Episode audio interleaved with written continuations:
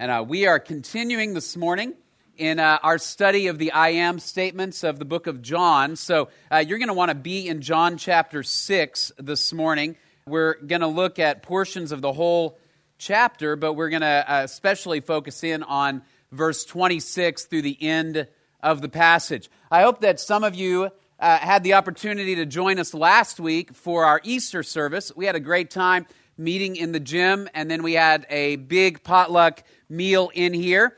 It turns out that although there was a lot of food for the potluck, there were also a lot of us here. And so I happened to finish preaching, and I came out into the hallway and saw the line and lined up with my family to get into the meal.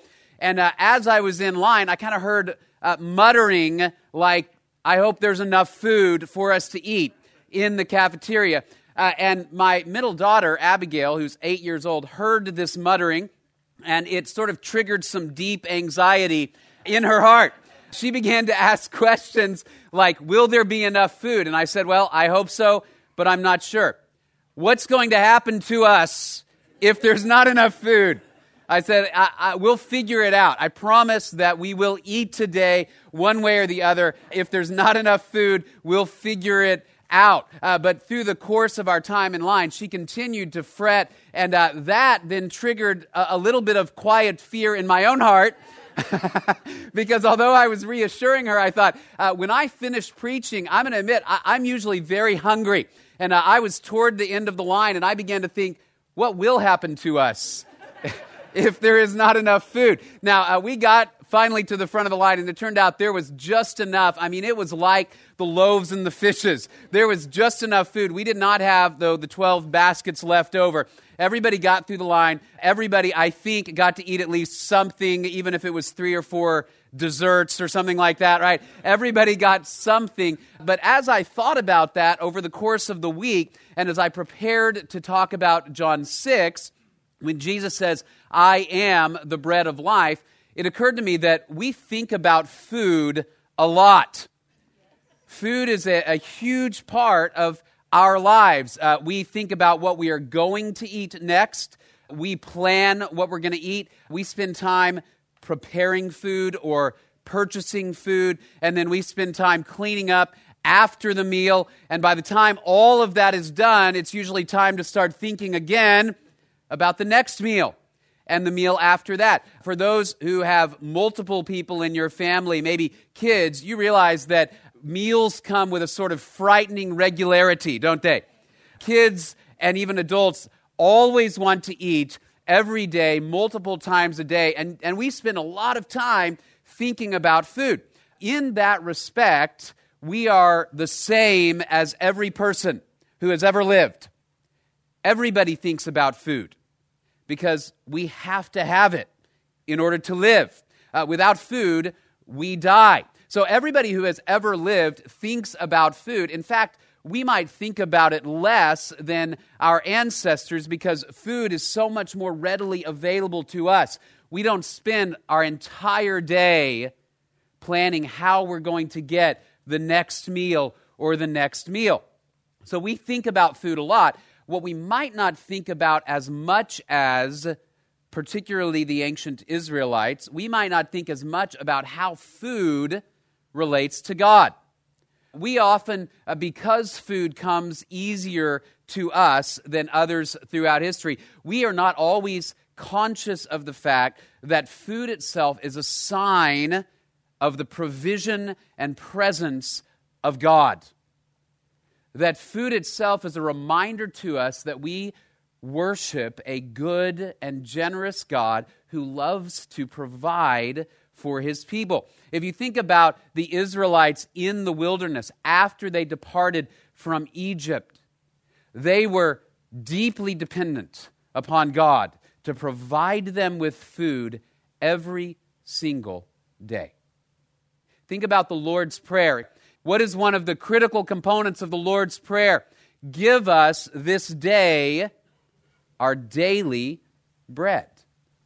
When was the last time you woke up and said, God, I pray that you would provide what I need to eat today? Jesus, in an agrarian culture, meant that prayer quite literally. You pray, that God will provide today. Food is an indication of the presence and provision of God in our lives. And in fact, as Jesus speaks in John chapter 6, he is aware that when you and I open the pantry or we go to the fridge and we seek to satisfy our hunger, on really on a deep level, what we are looking for is life, right? What we're looking for is life. And life, Jesus knew, ultimately is only found in God. And what we see in John chapter 6 is Jesus will draw a straight line between who he is and the provision of life, so that everything that we look for in food, we really find in an eternal and lasting way in Jesus. So in John 6, Jesus will state a very powerful metaphor I am the bread of life. In me, you find sustenance.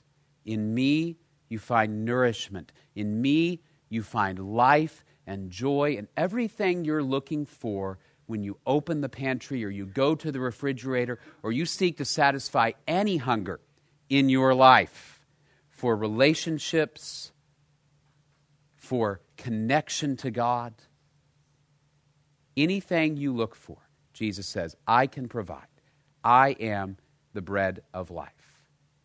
And so, what we want to look at this morning is really two questions. One is, what is it we're looking for from food, right? Food is the primary metaphor of John 6. What do we uh, look to God or to food in order to provide for us? And then how does Jesus meet those needs? And here in John 6, here's the critical point. Here, here it is. We're all hungry. Only the bread of life can fill us up. We are all hungry, quite literally and spiritually. And only Jesus, the bread of life, can ultimately satisfy that hunger. All right, so as we look at John 6, that's what we're going to see. I want to read as we begin John 6, starting in verse 26 down to verse 40. We'll talk about some other portions of the chapter this morning, but let me read this part as we begin. Jesus answered them and said, Truly, truly, I say to you, you seek me not because you saw signs, but because you ate of the loaves and were filled. Now remember, this is a reference to the feeding of the 5,000 at the beginning of John 6. Verse 27 Do not work for the food which perishes, but for the food which endures to eternal life, which the Son of Man will give to you. For on him the Father God has set his seal. Therefore they said to him, What shall we do so that we may work the works of God? Jesus answered and said to them, This is the work of God, that you believe in him who he has sent. So they said to him, What then do you do for a sign, so that we may see and believe you? What work do you perform? Our fathers ate the manna in the wilderness. As it is written, He gave them bread out of heaven to eat. Jesus then said to them, Truly, truly, I say to you, it is not Moses who has given you the bread out of heaven, but it is my Father who gives you the true bread out of heaven. For the bread of God is that which comes down out of heaven and gives life to the world. Then they said to him, Lord, always give us this bread. Jesus said to them, I am the bread of life. He who comes to me will not hunger, and he who believes in me will never thirst. But I said to you that you have seen me, and yet do not believe. All that the Father gives me will come to me, and the one who comes to me I will certainly not cast out.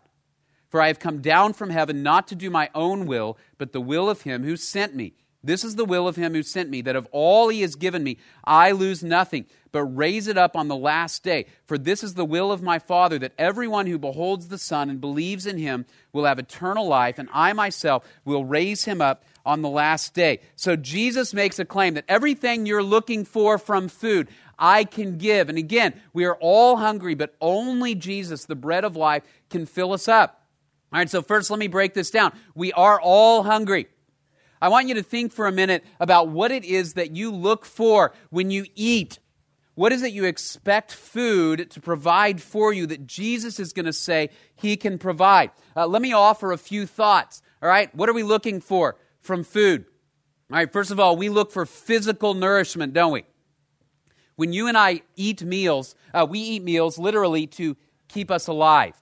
if you think about John chapter 6, the first part of the passage, which I'll talk about more in a few moments, John 6, 1 through 15, is the feeding of the 5,000. And Jesus was teaching a crowd in the wilderness. And he recognized what? That they needed food not only to survive, but actually to listen to what he was saying. And so he divided up the five loaves and the two fish, perhaps one of the most famous stories in all of the Gospels because it's the only miracle other than the resurrection found in all four Gospels is the feeding of the 5,000. And Jesus recognizes look, they need food to live, and they need food to hear what I am providing for them, which is eternal life that will never end. Uh, we eat because God has designed us to hunger and thirst for life. Have you ever been what is described as hangry? Right? Uh, it's a combination of being hungry and angry, right? Maybe lunch is a little bit uh, behind or dinner is a little bit behind, and as your stomach begins to send you signals that you need food, you start to get frustrated and irritated with those around you, people that you love and care for, you don't like when you are very, very hungry right? That is because the hungrier you get, the more your body and your brain send you a signal that if you don't eat, you will die. And God made you that way. I ran across an article in Time magazine where they did some research on why people get stressed and irritable when they are hungry. But the best line that I ran across was this Research has shown that compared to well fed couples, glucose deprived people, that is, hungry people, tend to stick more pins into voodoo dolls meant to represent their spouses. I thought, what a fun experiment that must have been. They gave hungry people little dolls and said, This is your husband or wife. And the hungrier they got, the more pins they stuck into that little doll, right? Because if I'm not happy because I'm not eating, everybody else will suffer as well because you are designed to need nourishment to live. And Jesus never shames people for that need. You know what he does? He meets it. And that's what we see in the wilderness in the feeding of the 5,000 at the beginning of John 6. And then in verse 26, at the beginning of the section I just read, Jesus, uh, when they follow him to the other side of the Sea of Galilee, Jesus says, Hey, by the way, you're following me not because you want to hear from me, but because you ate the food and you were filled up. Their physical need drove them to follow Jesus. And Jesus recognizes that you know something in me, Jesus says, will give you life, will meet your needs, but you aren't yet thinking fully about life says, You followed me because I gave you bread. All of us need physical nourishment from food. So we open the pantry looking for life. We also look for joy, don't we? We look for joy. Food brings us happiness. Uh, we use phrases like comfort food, right? There are certain foods that bring us comfort and joy, usually rich, fatty greasy foods that bring us joy and comfort. And what's interesting is that there are foods we eat and meals we eat that are almost strictly for pleasure, right? So we may sit down with a bowl of ice cream, and what happens is every pleasure receptor in our body begins to zero in on that bowl of ice cream, and we look at it, and our eyes say, That is good. And we place it in our mouth, and our taste buds say, That is good. And we feel the texture and we smell the ice cream and it is good. And in fact, even your ears get involved. I don't know if you've ever sat down with a good dessert and your kids come to ask you a question and you say, shh, I need to enjoy this, right? You want to enjoy it in quiet and silence because every part of your body says, This brings me joy. Several years ago, Shannon and I, on an anniversary date, went to a very fancy steak restaurant, and I remember the first bite of the steak. I took a bite, and it was the best steak I'd ever tasted. And it was exactly like that. All of the surroundings sort of disappeared, right? And it was me and this meat.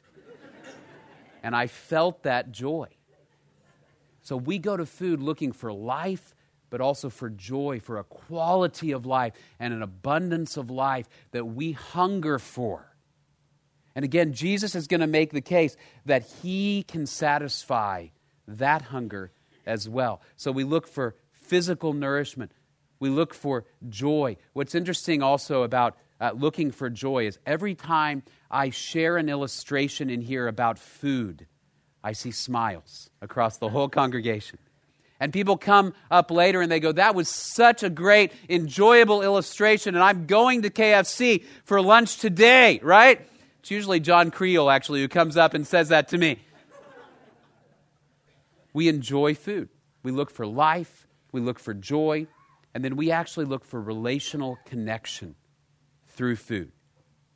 Think about the potluck we had last week as we sat around tables and we talked with one another and we developed relationships. Think about uh, Thanksgiving dinner, which is a feast. All right, a family of four does not need a 20 pound turkey and 18 mashed potatoes and a huge bowl of cranberry sauce and 16 rolls. You don't need it to live, do you? But you gather together over that meal to give thanks for what God has provided and to enjoy your family and to connect over a feast. Every culture has feast days where the primary purpose is I will sit face to face with you and connect over this food. If you think about the Last Supper Jesus had with his disciples, the primary purpose of that supper was for Jesus to connect with his disciples, to tell them what was coming, and to encourage them for the days ahead. And they would sit around this table, and you, you see this in John. They would actually recline their heads on the chest of the person next to them as they ate. There was a closeness and an intimacy in sharing a meal because meals bring us connection with one another. Right? Food and drink play this enormous role in our lives.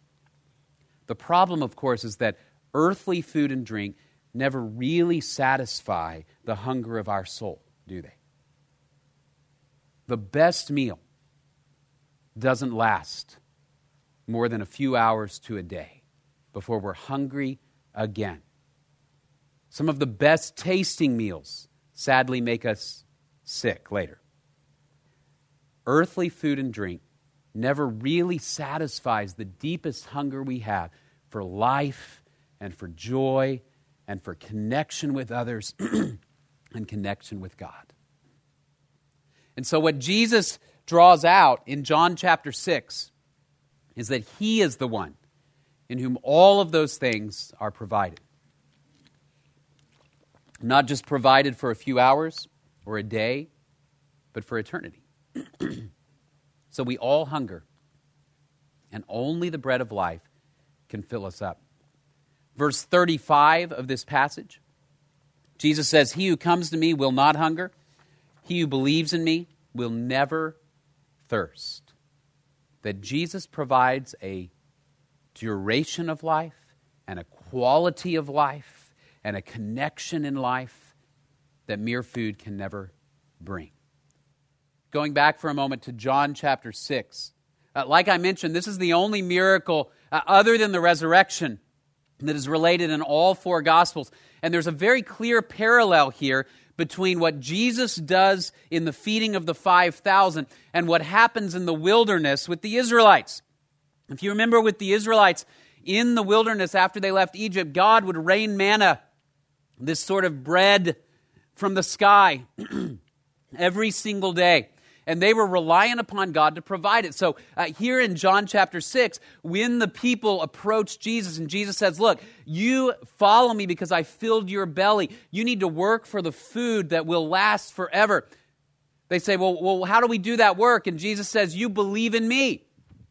And they say, Well, why should we believe in you? And here's the great irony of John 6. They say, Our forefathers, uh, they got manna from heaven. And their, their implication is that the manna from heaven validated Moses as God's messenger. Moses, as a prophet, gave us this manna from heaven.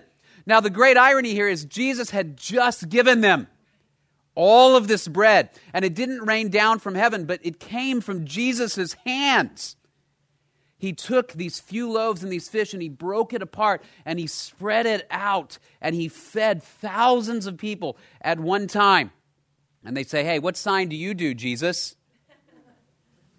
And Jesus tells them that he is the source of life, the bread of life, who will provide for all of their needs. Jesus says, What you're hungering for, I have eternal life, joy, connection with me. How does Jesus describe himself as the bread of life? First of all, the bread of life is never out of date. Never out of date. In verse 27, he's going to say, Don't work for the food which perishes, but for the food which endures to eternal life, which the Son of Man will give you. For on him the Father God has set his seal. Now, again, you think back to the days of Jesus, and they didn't have refrigerators. Uh, their bread would not have been encased in a plastic bag to keep it fresh for a little while. If you didn't eat the bread today or tomorrow, you better not eat it at all. It was going to perish quickly and be gone. Even today, we are familiar with what happens when food begins to spoil. You open up that container of milk and you smell it and you go, mm, probably better not risk it. The bread begins to mold, the fruit begins to decay. All of our food eventually decays, right? Unless it's like a Twinkie or something like that that lasts forever. But our food begins to decay. I, I, I, remember vividly being in junior high, and I was assigned a project to see what would happen as a little bowl of cottage cheese decayed over a period of several weeks. And we had to run this experiment in our home, and I still remember it vividly because as that cottage cheese decayed, of course, it began to smell and emit a terrible odor into the house, and it looked terrible. And I remember by the end, I could not even look at it directly. It was so gross, and I had to pick it up and throw it outside. And I'm not kidding, it was nearly 30 years ago, and I still have a hard time with cottage cheese to this day. We are all familiar with what happens when our food perishes. And they were more familiar with it in their day than we are in ours. And Jesus says, I offer food that never goes bad, that lasts to eternity. It is never out of date, it never expires. There is also a parallel here to the manna in the wilderness. I don't know if you remember, but when God promised them and gave them the manna in the wilderness, you remember He said, Look, I don't want you to gather it up and try to save it to the next day. God told them that because He wanted them to trust Him day after day after day. So every morning, new manna would rain onto the ground. The only day they could save it over was on Friday, so they didn't have to go out and gather it on the Sabbath. And it would last for two days. But those who tried to save it overnight woke up the next day and found that it was being consumed by worms. And Jesus says, if you remember the manna that God provided, even that manna perished after a day. I offer life that will never end. When we look to food for physical life, what Jesus tells us is this that the only way you can have a life that never ends is to eat the food that I provide, which ultimately he will say is himself. You partake of Jesus. And that food never perishes, never goes bad, never is out of date. He offers life that never ends. Right? He also uh, says the bread of life is never empty calories. All right, never empty calories. Let me give you a few passages. Uh, verse 35. Jesus said to them, I am the bread of life. He who comes to me will not hunger, and he who believes in me will never thirst. Now drop down to verse 49. Your fathers ate the manna in the wilderness, and they died. This is the bread which comes down out of heaven, so that one may eat of it and not die. I am the living bread that came down out of heaven. If anyone eats of this bread, he will live forever, and the bread also which I give for the life of the world is my flesh. Now go down to verse 55. For my flesh is true food, and my blood is true drink. He who eats my flesh and drinks my blood abides in me, and I in him. What is Jesus saying? There is a quality of life and a connection to God offered by Jesus that you cannot get from earthly food. Yes, earthly food brings us joy, but what Jesus offers brings us a permanent connection to God that brings us a joy that keeps going and going and wells up from within. It is not the empty calories of the food of this world that we often eat because we often hunger for life and we look for life in food, in drink, in sex, in relationships on a human level, and all kinds of things that may be good but will not provide lasting and abundant and permanent joy. And Jesus says, The life that I offer lasts forever. I have to make a confession to you this morning, and it is this that uh, my secret food that I love is nacho cheese Doritos. I love them uh, and I could eat them for every meal. Uh, when I was younger, I did a lot. Okay, I ate them a lot. Uh, but what I found over the years was that uh, the more I ate them, I, I couldn't stop eating them. If I open the bag, I will eat the whole bag. And it, it feels really good while I am eating them. And then it feels really, really bad later. And so I found that actually, I, if I keep them in my pantry, I'm in trouble. I actually can't really keep them around, no matter how large the bag is. I will eat the whole thing if I open it up. But it is not food, right? It's not actually real food. It is empty calories that fills your stomach without providing any nourishment. Right? And Jesus says the food that he offers never does that to you. The things that we chase in this life, they often fill us up temporarily, don't they? But they leave us empty and hurting and sick. Jesus says, I never offer empty calories. Jesus is also, I think, drawing a connection between the food and the life that he offers and the kingdom of God that is coming.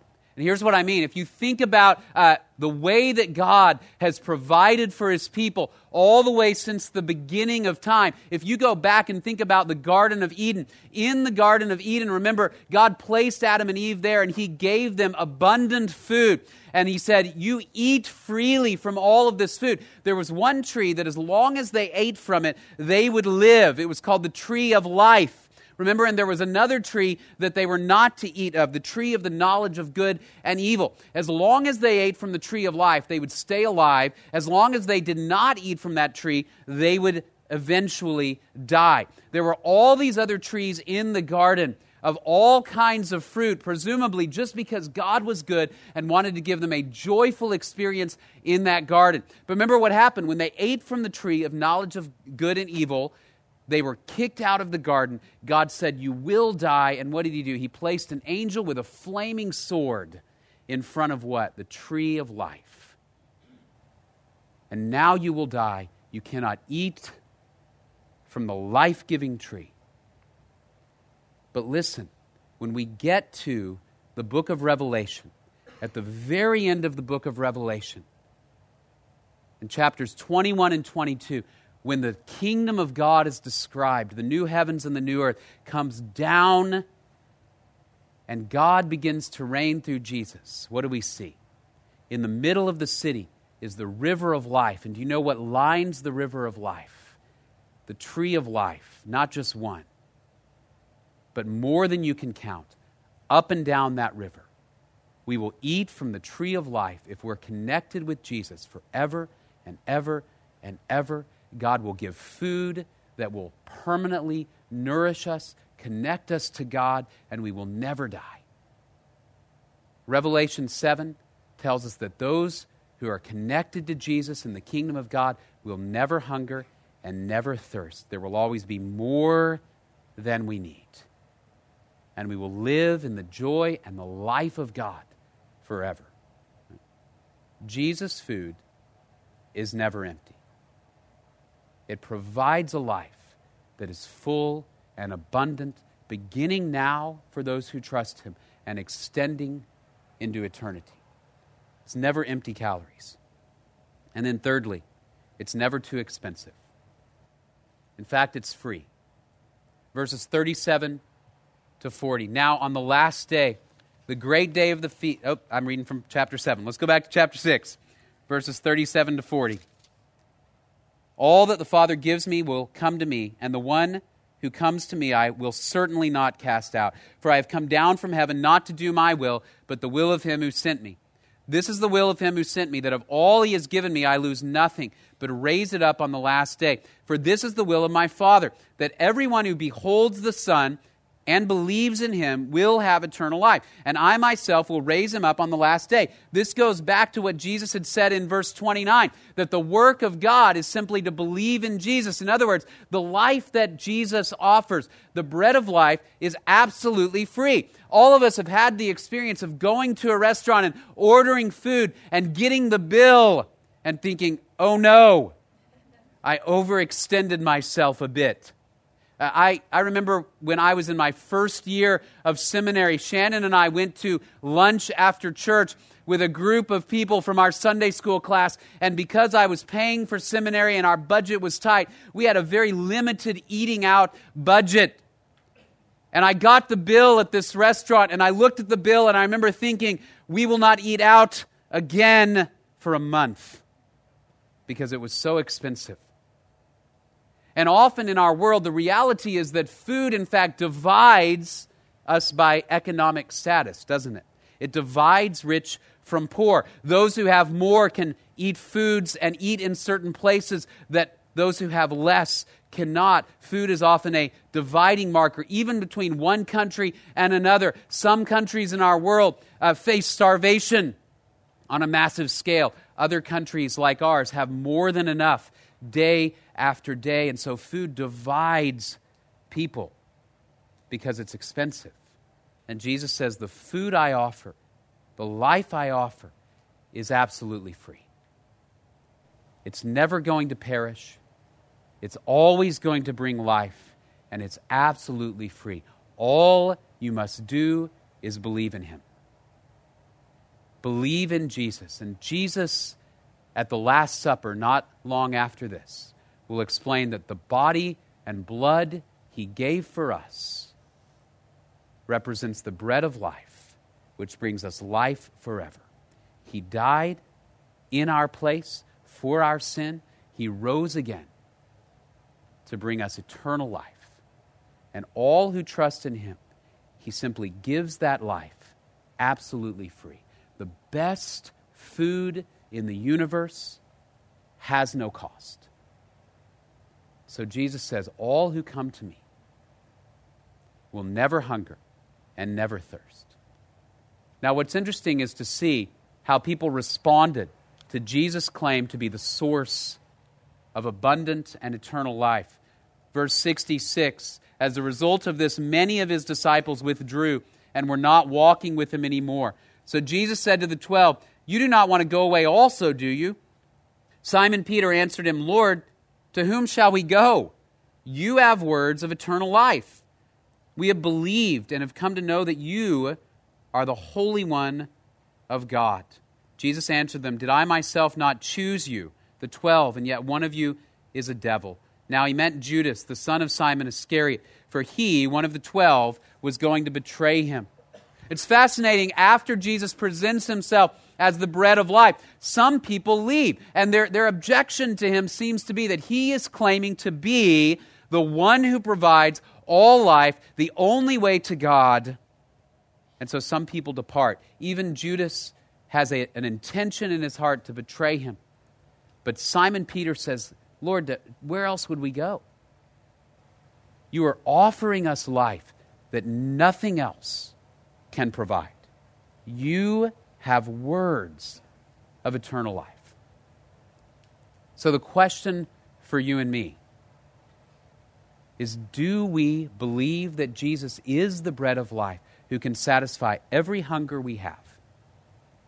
As we move through our weeks and our days. And we feel a hunger for food, we feel a hunger for connection, we feel a hunger for joy. Do we go to God to meet those needs? It's not to say we stop eating, but that is to say that each day we trust in God to be the one who provides not only for our physical needs, but for abundance of life and a life that will last forever. We're going to celebrate communion this morning, and as the men prepare to come forward, I want us to think about a couple of things as we prepare to celebrate communion. First of all, communion is a perfect picture of what Jesus is talking about in John 6 that his body and blood given for us are the means by which we have life. And as we uh, meditate on the sacrifice of Jesus on our behalf this morning, ask a couple of questions of ourselves. Okay, the first one is this Do you believe that Jesus is the bread of life? Have you believed that? Maybe that you came in this morning and you don't yet know that you have a relationship with God through Jesus. You don't yet know that you have eternal life, the life that Jesus offers. And what Jesus would say is if you believe in Him, if you trust in His death and resurrection on your behalf for your sin, you can have this life that is abundant, that is eternal, that is free. Have you believed He is the bread of life? And then do you look to Him to satisfy the hungers of your soul? When you wake up each morning, do you thank Him that you're alive? Pray He will meet your needs physically, spiritually, relationally, emotionally. And when we hunger, do we allow that to be a reminder to drive us to Jesus, to satisfy those hungers? So as we celebrate communion, let's ponder those questions.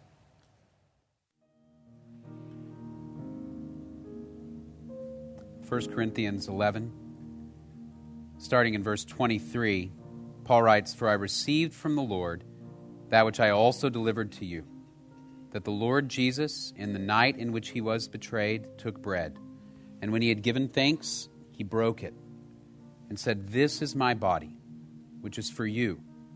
Do this in remembrance of me.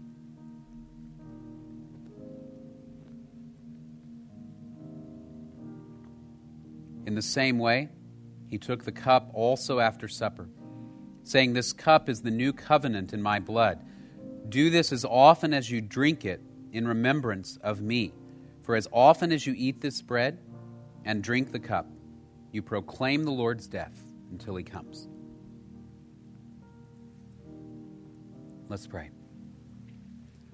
Father, we praise you for Jesus and that in him You've given us life. We praise you that He is the bread of life who always satisfies, never leaves us hungry, and provides us life that will always last. We praise you for the reminder of that in communion this morning that we celebrate His body given for us. And I pray as we go into the week ahead that every hunger or thirst we have, we would look to you to satisfy, even our physical hungers and desires, I pray we would recognize that you are the great provider and Jesus is the one who gives us the lives that we have. So, Father, I pray we would look to you and to your Son, Jesus, through the power of your Spirit to meet all of our needs and to keep us alive from now until forever in a life that is abundant and deeply connected to you. We pray this in Jesus' name. Amen. Let's close in worship.